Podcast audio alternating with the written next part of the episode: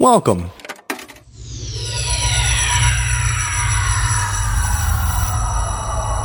To Arcade Audio.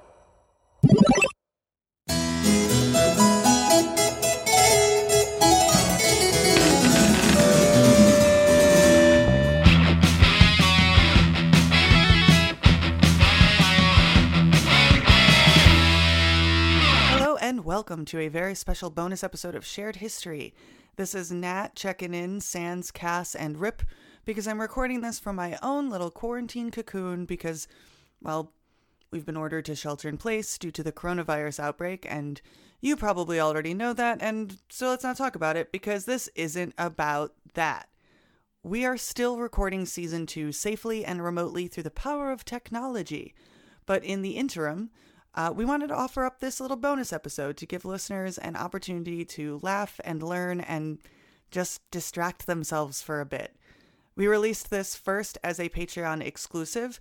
Um, so, like, go subscribe to our Patreon, patreon.com slash arcade audio. Uh, okay, cool.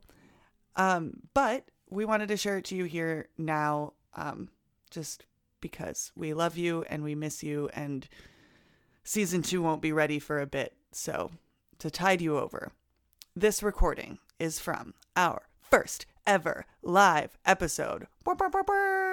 It was recorded in Naperville in November of last year, so 2019, uh, where we were invited to come speak at Naperville's Ed Talk, where a previous episode of Shared History, I believe episode five, had actually inspired the whole event and topic for the evening, which was Naperville Mysteries and Histories. Or it may have been Histories and Mysteries. I don't know, and I didn't check before I hit record. So they asked that we come in and share the story of Butch, you know, the authentic Egyptian mummy that's just chilling in the humanities office of my old high school, Naperville Central High School. But to spice things up and not retell the same story twice, because that's lame, and I only do that socially, we brought a very special guest with us.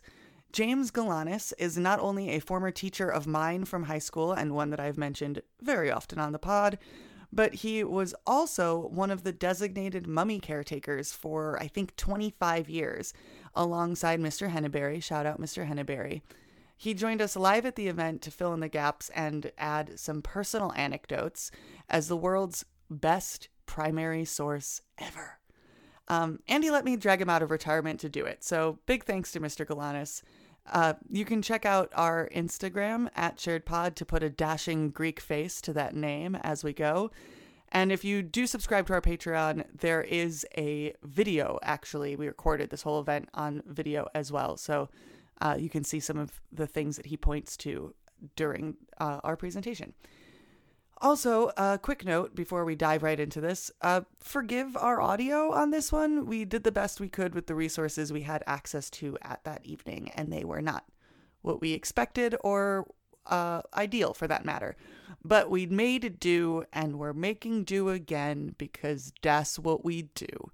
So, enjoy this episode, this glimpse back into the past in more ways than one, and um, we'll share you later. Welcome, Natalie Cass uh, and Jim. Thank you.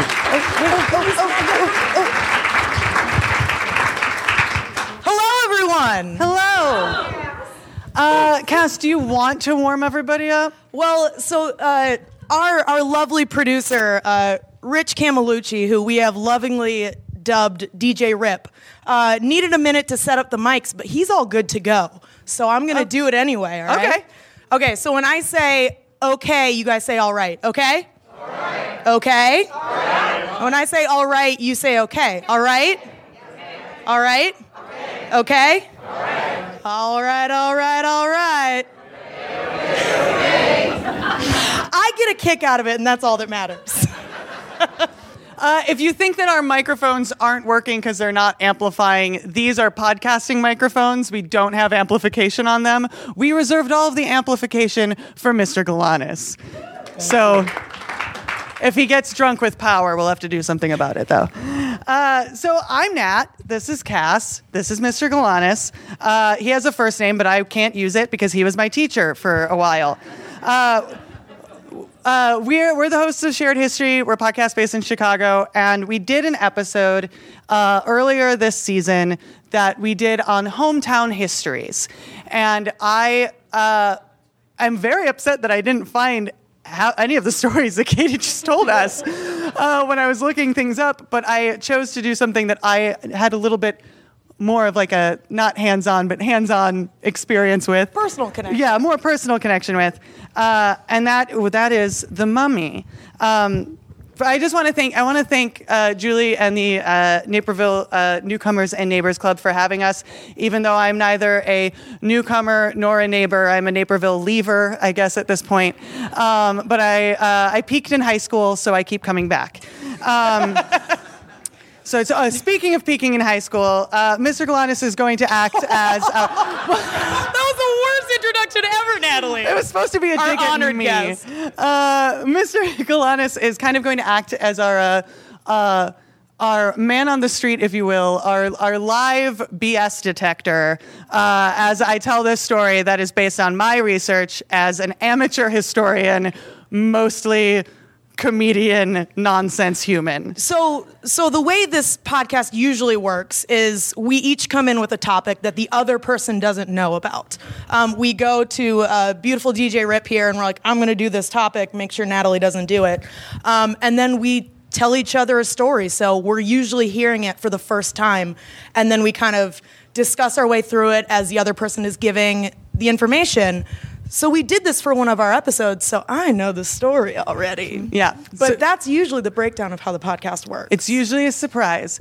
Uh, so I don't have to set up Naperville Central High School to you guys. I did for for Cass when I Go Red Hawks. Uh, oh, you got it right this time. Not the Redbirds? Uh, I don't have to set up Naperville Central for you, but you guys know it. Great school, great academics, pretty decent sports, some notable alumni, and I don't know if you all knew this, but we have an Egyptian mummy.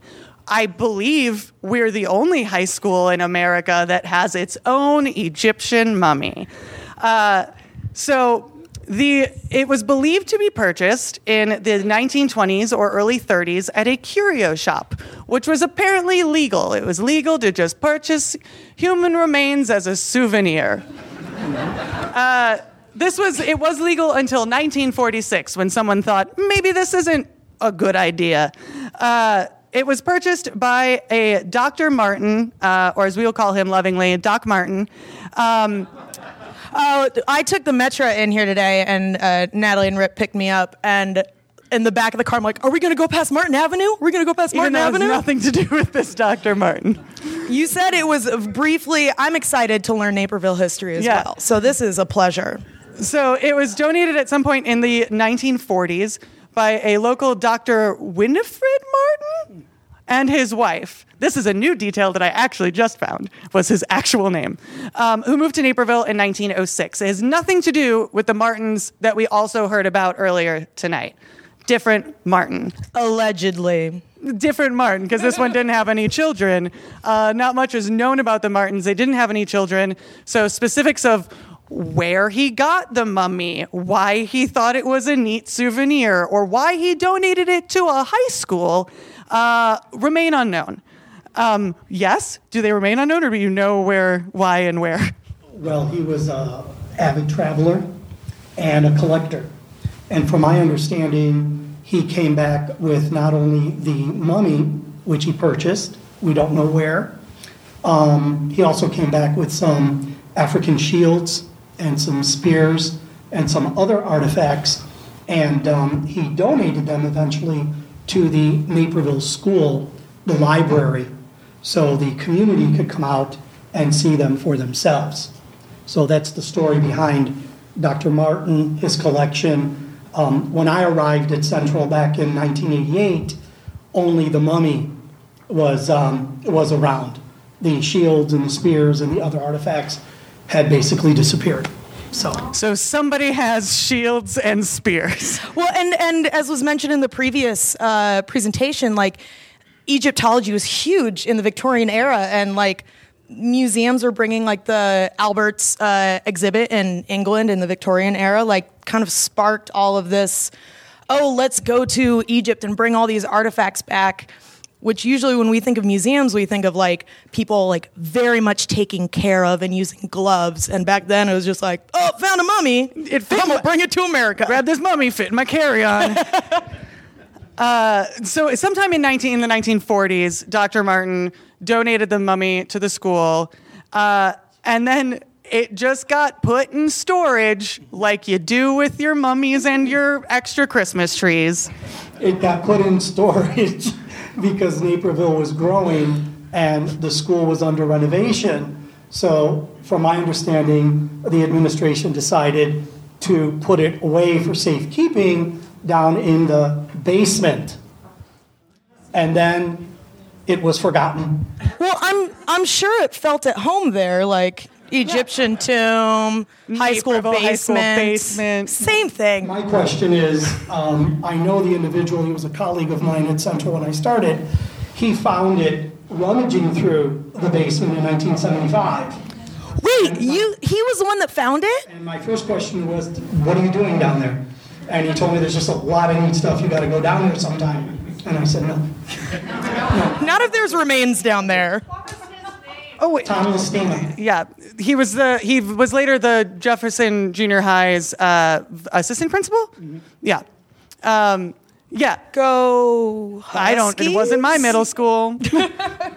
um, yeah, uh, I can confirm there's some cool stuff in Naperville Central's basement. Now that I can't get in trouble for it, I will admit that we occasionally would. There was a door in the back of what was the original auditorium in the main part of the building um, that sometimes was unlocked, and we would go cavorting. There's no retroactive detentions, are there? He's retired. He can't do anything. you have no power here. Yes. So the mummy The truth was- comes out. When when were the renovations that the mummy was put in storage during? Because I what I don't understand is how long we just misplaced or forgot about a mummy. From my understanding, they brought it back in 1975. Yeah. And um, it had been in storage um, and forgotten about because teachers were being recycled in and out. And um, Mr. Listina was down there looking for, for Halloween decorations. he's a psychology teacher, so, um, and he brought it. Looking for his and id. It, it was in the um, humanities department in the library case from the time they located it in 75 till I arrived in 1988. And um, when I got hired in 1988, the instructional coordinator at the time was Mr. James Blaha. And he said, Oh, by the way, one of your job requirements is to be caretaker of our supposed mummy. And I looked at him, Was there some sort of ceremony with that? there was no job description. Neil. It was not in the job description. And I said, what, what mummy are you talking about? And he directed me out into the um, social studies department, which was the old library at the time. And there was this mummy with a Cubs hat on. They found him that way. First mummy, I don't know. Everyone blames the goat. We all know it was Butch. And along with my tag team partner, Tom Henneberry, uh, we became the caretakers and started the journey on basically finding out if it was real or some kid's extra credit project. Some real good paper mache. Natalie, uh, has Mr. Hedberry been name dropped? Oh, Mr. our- Henneberry has been name dropped in our podcast several times. So we times. have a, a game. It's not a drinking game.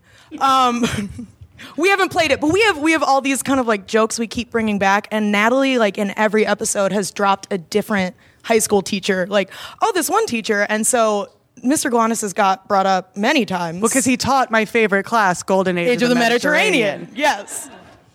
And Mr. Hedberry has made uh, uh, some name drop appearances as well. So I just want to point that out. Listen, I spent a lot of time in the in the humanities department. And the basement, apparently.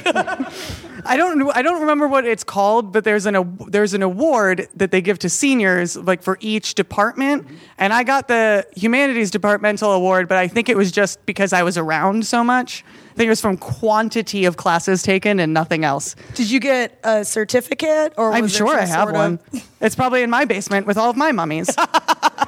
it's, where I store things. So when we when we when the so the mummy was found in 1975, Mm-hmm. they named him Butch. Uh, he was not much long, more than three feet in length, and in 1990 he was restored by the University of Chicago. Yes, there's there's a piece though that's. Oh, I mean, from 1975 to 1990. when I got on board, uh, uh, my first job was to get a hold of the Field Museum to find out if it was Did Butch authentic. did Butch get rejected by the Field Museum? No, no, the oh. Field Museum Whoa. rejected me because they hung up on me. because they Didn't believe they didn't believe me. And it took a letter and a phone call from my instructional coordinator, James Blaha, that we have a mummy here, we just don't know if it's authentic. Can you please send somebody out?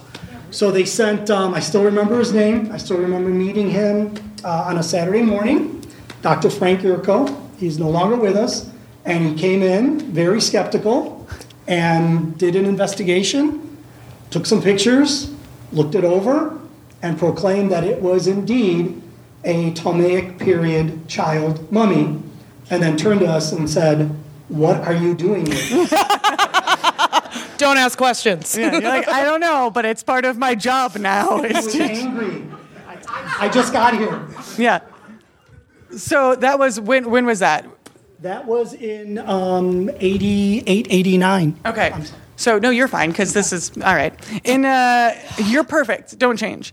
Um, in 1990, then the University of Chicago restored him. Yes, we got a hold of the Oriental Institute, if you're familiar, on the University of Chicago campus.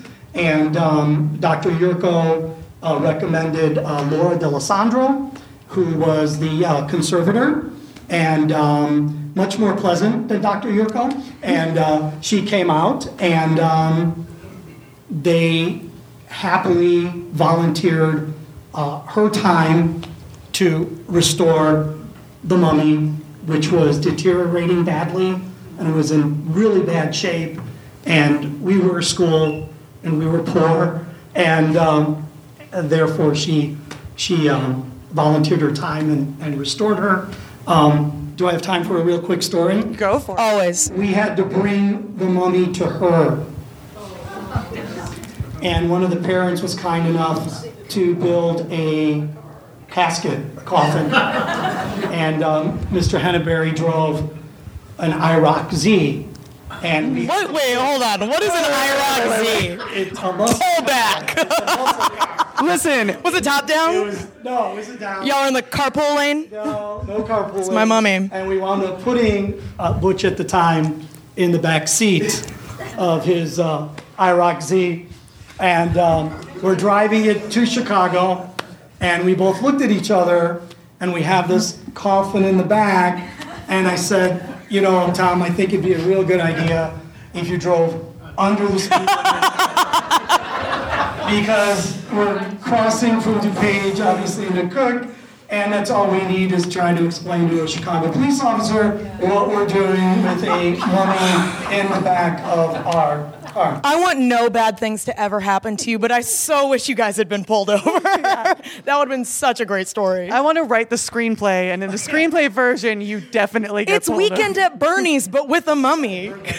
Put some sunglasses on the mummy. Well, we arrived and Laura met us, and it was really cool, and we got to see, you know, down in the basement what's in the Oriental Museum. And Back to um, the basement. Back Yeah. to the basement. That's where she works. Do they have their own mummies in the basement? they have a lot of other mummies in the basement. So Butch had friends. But uh, we prom- we, we made her promise that she would drive Him back. him back. Yeah. We wouldn't go out and get, and she did, which was great. Well, so Natalie, like when Natalie Mummy was telling the story originally, and and she had mentioned you in a previous podcast uh, episode of like, oh, I was taking this class, my teacher, Mr. Galanis, and then you said Mr. Galanis was going to be here for this. I didn't realize like we have like first person narrative, right? I didn't realize you were doing all this. Well, that's Natalie's fault. Yeah, Natalie, Listen, it was I I I'm not a Natalie, historian. I'm, of Natalie. I'm sure you're life. wondering why I've brought everyone here today. This is an intervention, and we need to talk about your storytelling skills. That's fair. That's fair. I deserve this. Uh, back to my story, though. Back to Butch. In uh, in so in '94, the Grant Square Radiology Clinic in Hinsdale gave the mummy an extensive total body CAT scan because mummies get free health care uh, to try and determine the uh, the sex, age, and cause of death. And they were wrong. Yes, they were wrong on pretty much mo- all counts. Uh, this is what they they they also did. Was this the same? Did did they transport uh, Butch to the clinic in the same basket that you guys had used? Uh, yes. Okay, But not the It was very popular. but not the muscle car. No, not the muscle car. not the muscle car. Bought, um, their own vehicle Hmm. to transport, and we escorted it to the. So it's like a mummy motorcade. Great. They were very excited about it. So Yeah. they kept asking us questions as they were. And you're like, we don't know. That's What's why his- we want you to scan What's it. his favorite time of year? What does he like to eat? What's his moon sign? What's his sun sign? Uh, so their results said that the mummy was male and died at about eight and a half years old. And that was all determined allegedly by the skeletal maturation and sinus and dental development. The sex obviously determined by the pelvic structure. Um, he had a hole they saw in the back of his skull. Uh, there is a Tribune article that says that's where Mr. Henneberry comes in and says that that was probably just because of the embalming process. So that that that theory still tracks. Great. There's also a cloth that's in the, um, the heart area where they would, um, put a, a beetle, scarab beetle, uh, to protect, uh, against. Is it to protect the heart? Because don't they leave the heart in in the embalming process? They, they do, but it's also to help going through the journey into the afterlife. Um, they remove the brain, and that's an hour and episode we could spend together. They do it through the nose, don't they? So yeah, they left it in, but it deteriorated. Yeah. And the cloth, the original cloth, is still in the chest cavity. Oh, that's so cool. Whoa, the heart like disintegrated in the cloth. That's cool. Sorry, I'm learning things too. So it, from then on, basically, he's just chilling in a climate-controlled mahogany and glass case in the humanities Fancy. office. Yes, restored. We we uh, got funds from the Naperville Education Association, and um, again through students and contacts, there was somebody who um, had built or was in touch with um, museum cases. So we got him, which will later become her, in a nice, beautiful mahogany case. I wish that there was any climate control at Central the entire time I was a student there. There's no climate control. There's a mo- sealed, and there are humidi- uh, humidity pebbles. Got it. To uh, suck up the oxygen that might get in when they lift up the case. So Okay. So just as uncomfortable as sitting in your classroom when I 10 years ago. For uh, yes, with no air conditioning. with no air conditioning. Uh, so then, uh, fast forward to 2002, when National Geographic comes a knocking, uh, a show called The Mummy Roadshow. Yeah. Uh, the producers w- were doing a bunch of episodes, but half-hour episodes on various mummies. One pr- assu- assumes, uh, and they wanted to feature Butch in a 30-minute episode, and for production, paid for tests again. Located in odd and mysterious places. Oh, like high school basements. Exactly. we I check got that off the. the phone call from New York, and um, they wanted to come out and bring. Uh, Showbiz. And it was our 15 minutes of fame in 2002, 2003. And um, every major newspaper and radio station came to Naperville Central, and um, it was the Mummy Roadshow. I think you could find it on, on YouTube. However, our episode was called High School Mummy. Uh, I don't think it's on YouTube anymore, but there are others that are located there. Um, and they were from out east. Uh, Ron and Jerry were their names. They were doctors. And it was pretty cool. It was 72 hours of nonstop, thorough, um, detailed analysis. They actually pulled a tooth, Yep. Uh, DNA. yeah, yeah. They they X-rayed Butch with a portable X-ray machine, which I'm gonna throw back to our very first episode because uh, a petite Curie, uh, our first episode or our second ep- some episode at the beginning of was this our It was our it was our second episode. It was our science. it's our science episode. Uh, I go into way too much detail about Marie Curie in that episode. So she uh, developed portable X-rays in the war. So Marie Curie's great. Um, Great and, callback. Uh, unwrapped cut. him, snagged a tooth, to analyze. Yeah, this all took place in my classroom. So they did everything in the classroom, and they started on a Thursday, and I had to get 10 of my finest students to come in and help. I wasn't around yet, so I couldn't be one of the. finest so when I think of like restoration and and like ancient artifacts, I think of like hazmat suits because oxygen is killer for everything. Like, did they like how did they do that? Were they just wearing gloves, or did they have to like seal anything off, put some drop cloths They down? wore gloves, and then they um, did an endoscopy.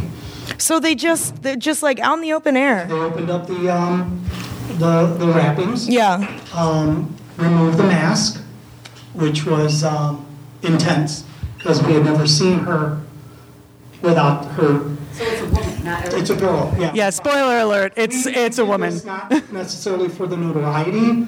We did it because National Geographic was going to provide us with a detailed analysis of what she possibly died from, and um, if it was male or female, and something we would never be able to do on our own.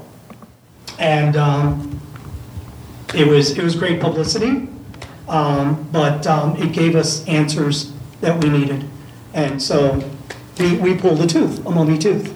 I remember being under the desk with a net just in case. She, she has all of her teeth. They're, I mean that's impressive. they're in terrific shape to, to, to possibly catch So it you just in case. the face. Oh yeah, Because we, we've got a picture of it. It's in like an actual kind of sarcophagus kind of thing. Um, so when Natalie was telling me, I was assuming like a skeleton and wrappings. And then we've got a picture. I don't know how to. This uh, it's, it disconnected from. There my are clickers computer. somewhere? It's fine. Eh, It'll alright. come up in a minute. Um, but no, it is actually in the like in the sarcophagus.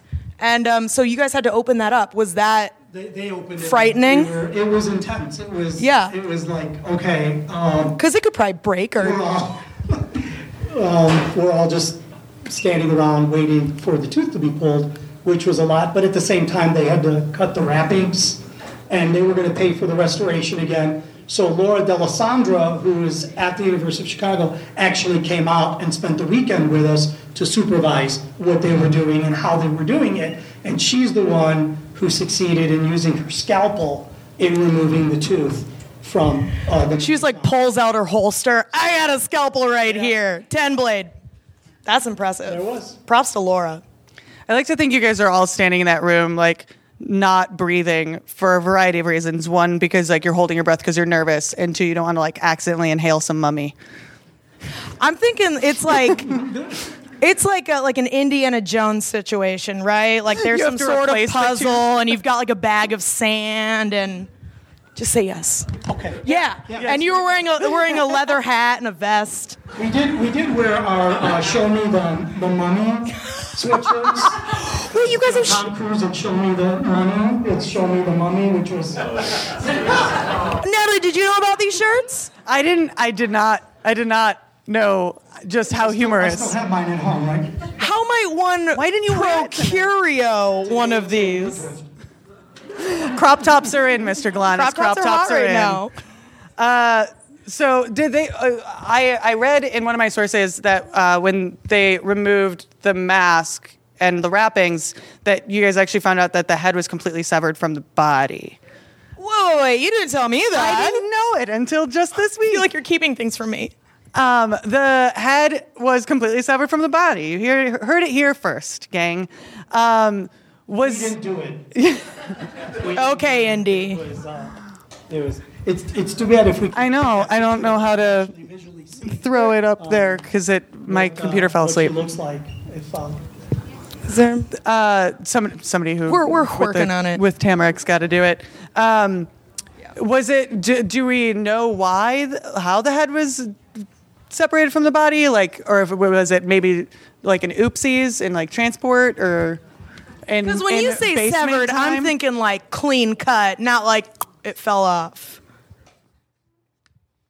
if you look at some yearbooks at Central, mm-hmm. you could actually see the mummy being used as a prop in a social studies teacher's classroom, sitting on his knee like a puppet. Oh, We're doing ventriloquist acts with the mummy. And that uh, that horrified us. But Oh my god. Wait, so they took him out of the tomb and I mean it the case, yeah. Better have been a good act. we would actually bring in the case. Can everyone see There she it? is. Um, So that must have been heavy too, like opening that bit up. Like it looks she's thick. very- yeah, well, she's very light. Right, but the but the Yeah, they were very they were very careful in lifting up the mask and um, basically removing the uh, the tooth, and that's how we were. National Geographic was able to take that tooth and send it to Manchester, England, which is home of lost and found mummies, and they're able to extract the DNA and see if they can match her up with any other lost and found mummies. So she is in a data bank in Manchester, England. So if there are any other discoveries in the future, we have um, we have a match maybe, but nothing yet. lost and found mummies Yeah. sounds like a place I want to go to. This all just sounds like the 23andMe or Ancestry.com of this of this mummy. Uh, the the they so it was National Geographic then who determined that the mummy is in fact a female, uh, and about 2020 years old, plus or minus. Yeah, um, they were able, based on the, um, if I could Yeah.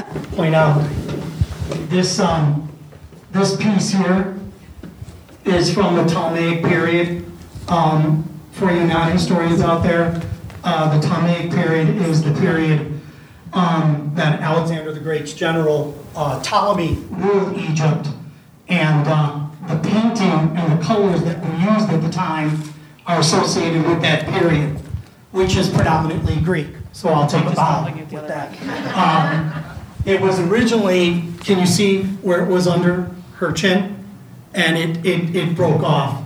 So Laura just basically placed it on top of the, of the cartonnage. And um, if you look closer to the piece, you can see the old Egyptian gods and goddesses that are, are painted in the bright golds and yellows and uh, reds and, and blues. So they were able to further narrow down when she lived. Did you, did you have that information? Uh, based on the based on the death mask. Yeah. Uh, uh, predates the Roman invasion of Egypt in 30 BC. So Cleopatra's reign. 54 to 30 BC, so they're thinking um, possibly Cleopatra's reign, which is pretty cool. So when I bring my kids in to see the mummy, I said, this is the closest you're going to get to possibly. I'm very passionate in my classroom, if you haven't figured that out. And I bring them, I say, imagine this little girl possibly, you know, running around the Nile while Queen Cleopatra was ruling.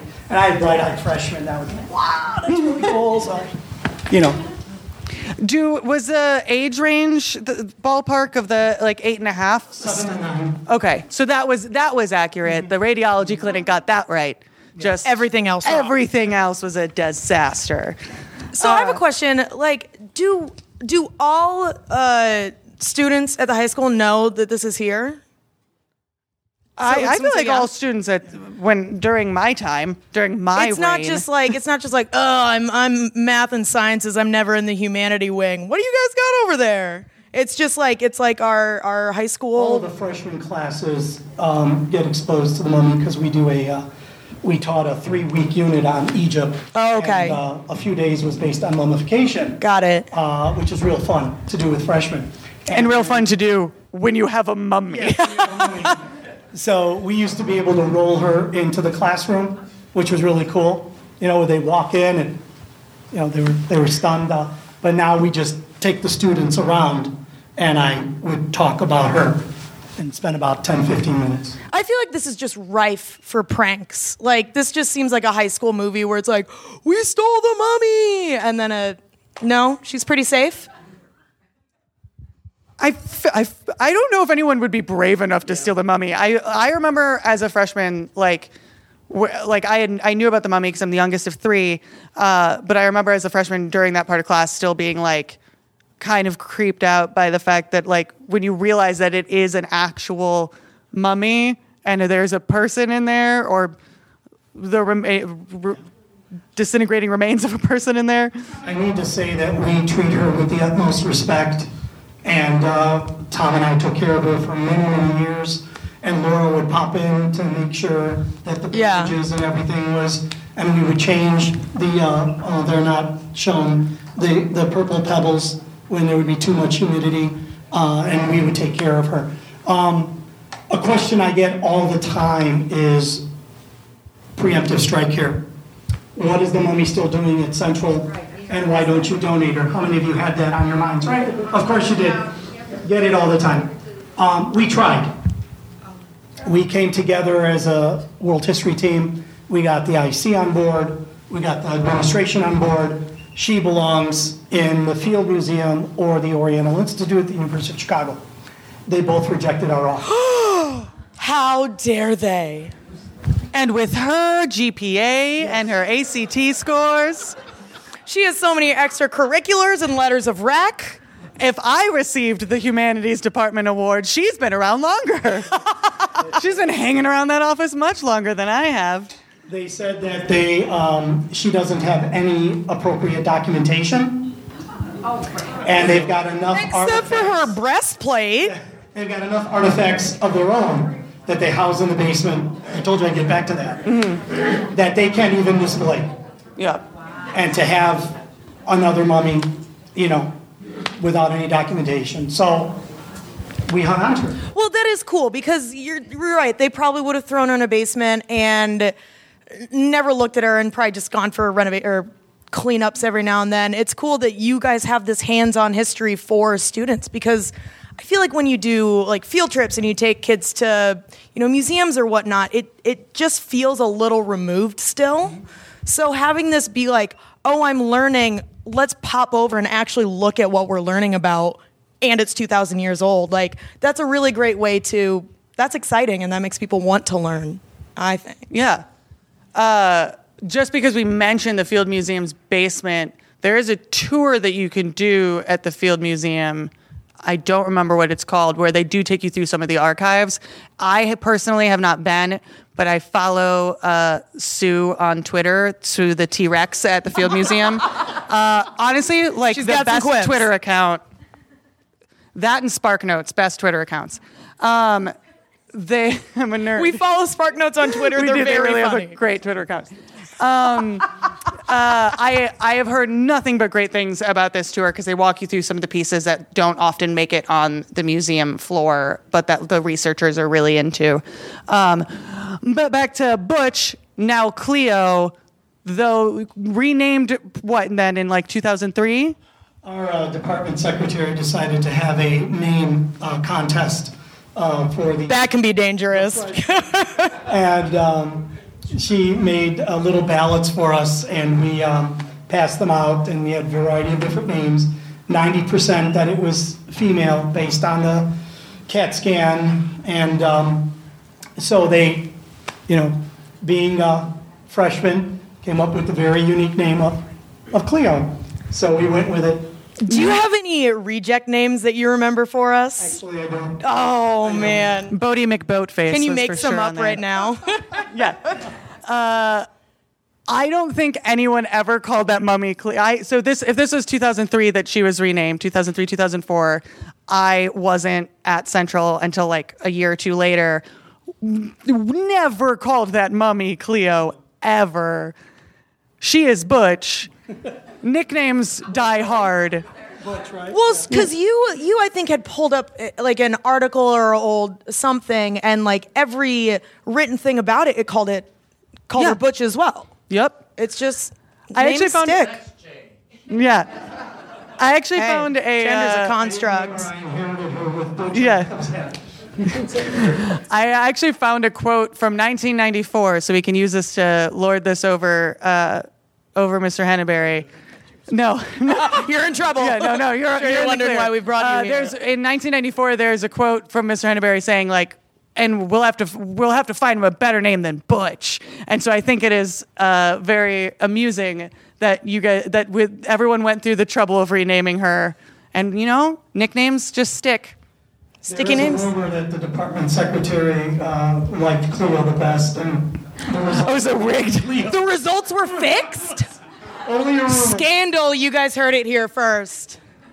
Um, so that is that's a story as I know it of, uh, of Butch the Mummy. Uh, if anyone has any questions for us, we are all ears. But uh, Mr. Galanis will probably be the one qualified to answer them. Yeah.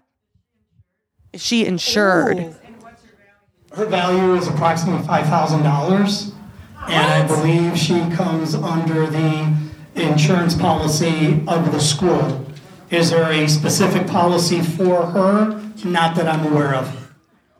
There's no mummy insurance. She didn't need it. She got free health care. That's right. Twice. Yeah.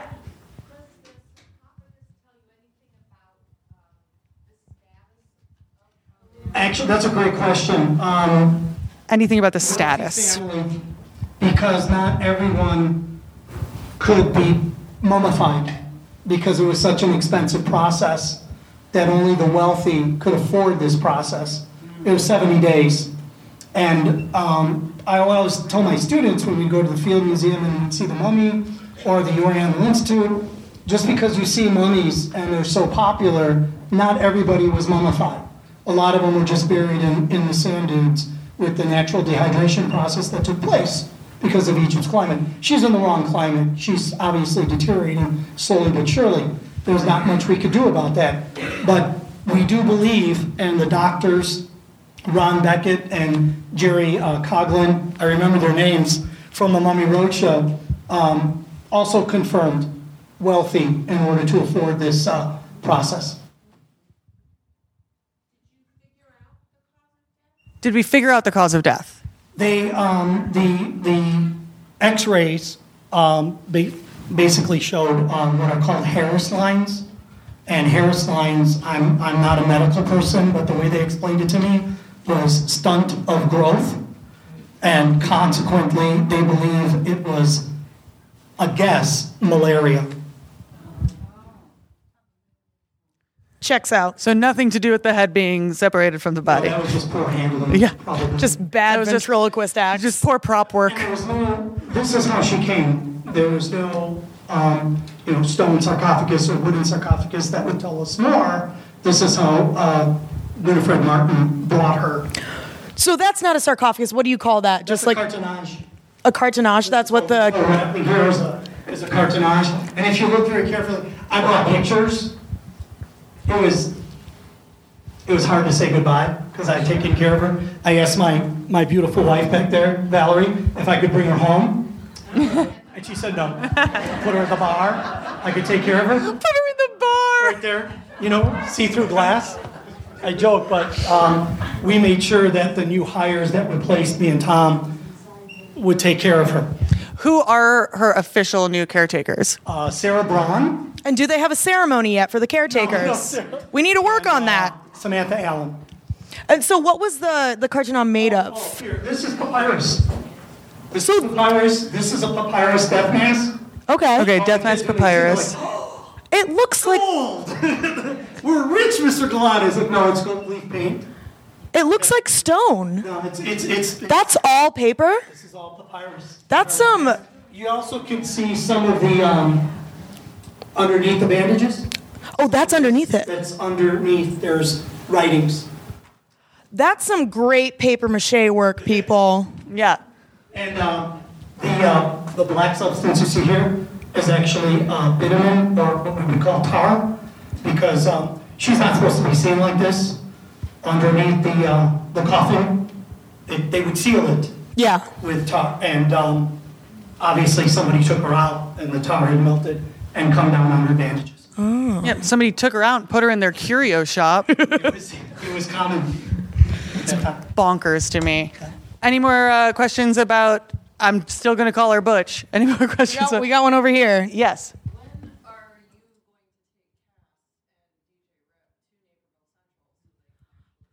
Do When they allow gonna take- visitors? Yes. I am, I am sure that um, if you contacted Lynn Nolan Student Activities, Mr. Boshansky, your favorite. Yes. Okay? You're my favorite, Mr. Galanis. Thank you. We actually have buses outside, so Yeah. everyone can get up, and we're gonna go right now. It would be time for you to come and visit and go up and see her. But for everyone else, Lynn Nolan, I feel like is probably the best. Like if, if people here want wanted to go Yes, organize a if you trip. wanted to see, um, they used to give tours because Central was renovated a few years ago. Um, and it's just absolutely beautiful. Uh, Natalie was not part of that renovation. Nope, right after I left. That was intentional. she doesn't get this. you can My college did that and, too. um, And, and see her. It's open to the public. You just need to let them know that you're coming. And I think some of your kids may have seen her before, because I know my kids, even though they graduated from Naperville North High School, I remembered hearing about Butch because they were able to go on a field trip there. Right, we used to give sixth grade presentations of the mummy where Madison and Jefferson and Washington and Kennedy would come. The presidents would come. All of the president. Wow, you guys, you guys draw a crowd. Let me tell you. Good job, Naperville. So, um, Yeah.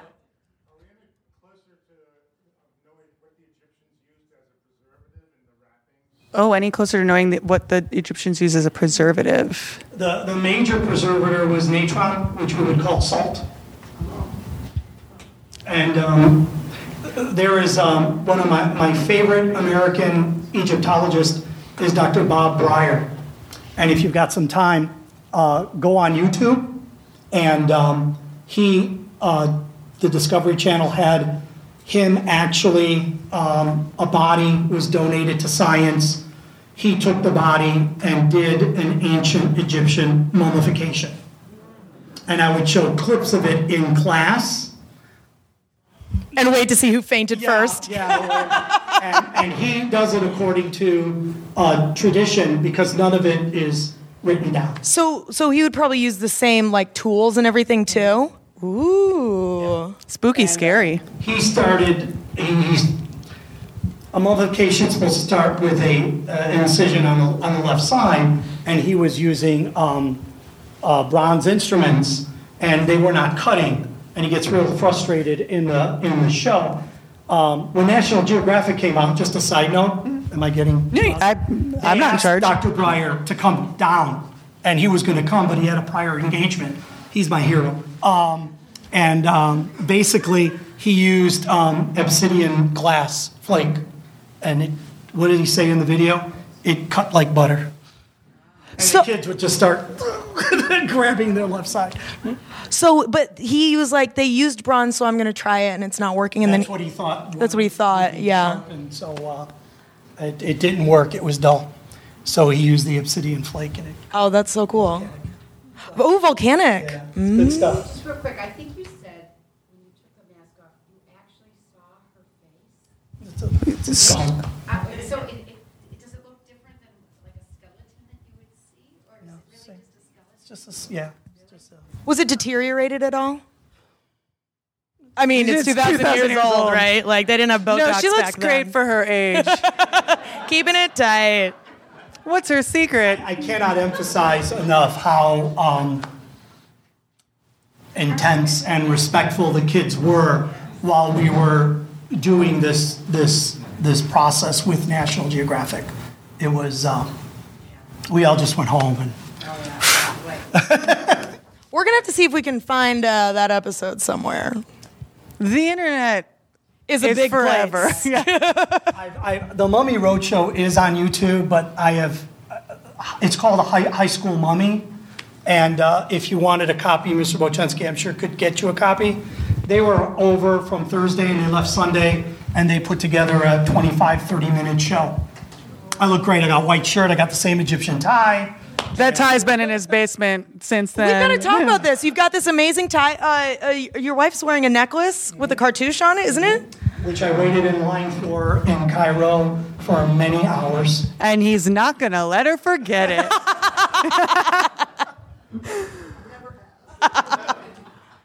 yeah. It's in the, uh, well, now it's the social studies department because it's in the social studies department office. It's still in that same case. Yeah.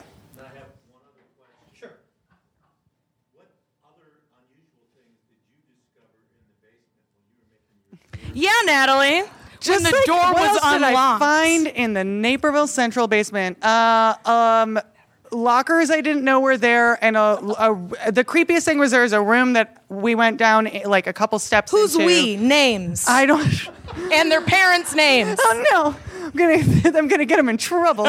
We're all gonna get Retroactive detention. detentions. Uh, we we um, there's like a room that had just it looked like a desk graveyard and it had like a single bulb hanging in the middle of it that was on so like if central's electric bill is through the roof it's because y'all keep leaving the lights on in the basement um, and it was just like I walked in that room and just noped and left. I was like, nope, nope, nope, nope, nope. And I so And- I didn't and- get that deep in and there. And the decision to go down there, there's a story here that I'm gonna suss out. it was high school student. Yeah, Yeah. just trying to learn more. I was like bored at intermission of a show that I was in, and it was connected to the to where the I green room was. that. I do have some pictures that uh, are in color that I'm going to put on the, uh, can you take this? Yeah, yeah, yeah. On the desk. So if you'd like to take a look, um, there are some close-ups and could add to that, please help yourselves. And then Cass and I have to close things out like we always do on the podcast. Uh, if you have any questions, corrections, or suggestions, uh, you can email us at uh, sharedhistorypodcast at gmail.com. You can follow us on Twitter and Instagram. We post a lot. We've posted pictures of Cleo on our Instagram. Uh, it's at Shared Pod. There are cards on your on your tables, and uh, you can uh, you can listen to our podcast on Spotify, on Apple Podcasts, on Google Play Music, on whatever your podcasting choice is, Stitcher. Um, and then, as we, we always sign off by saying, share, you you later." And give it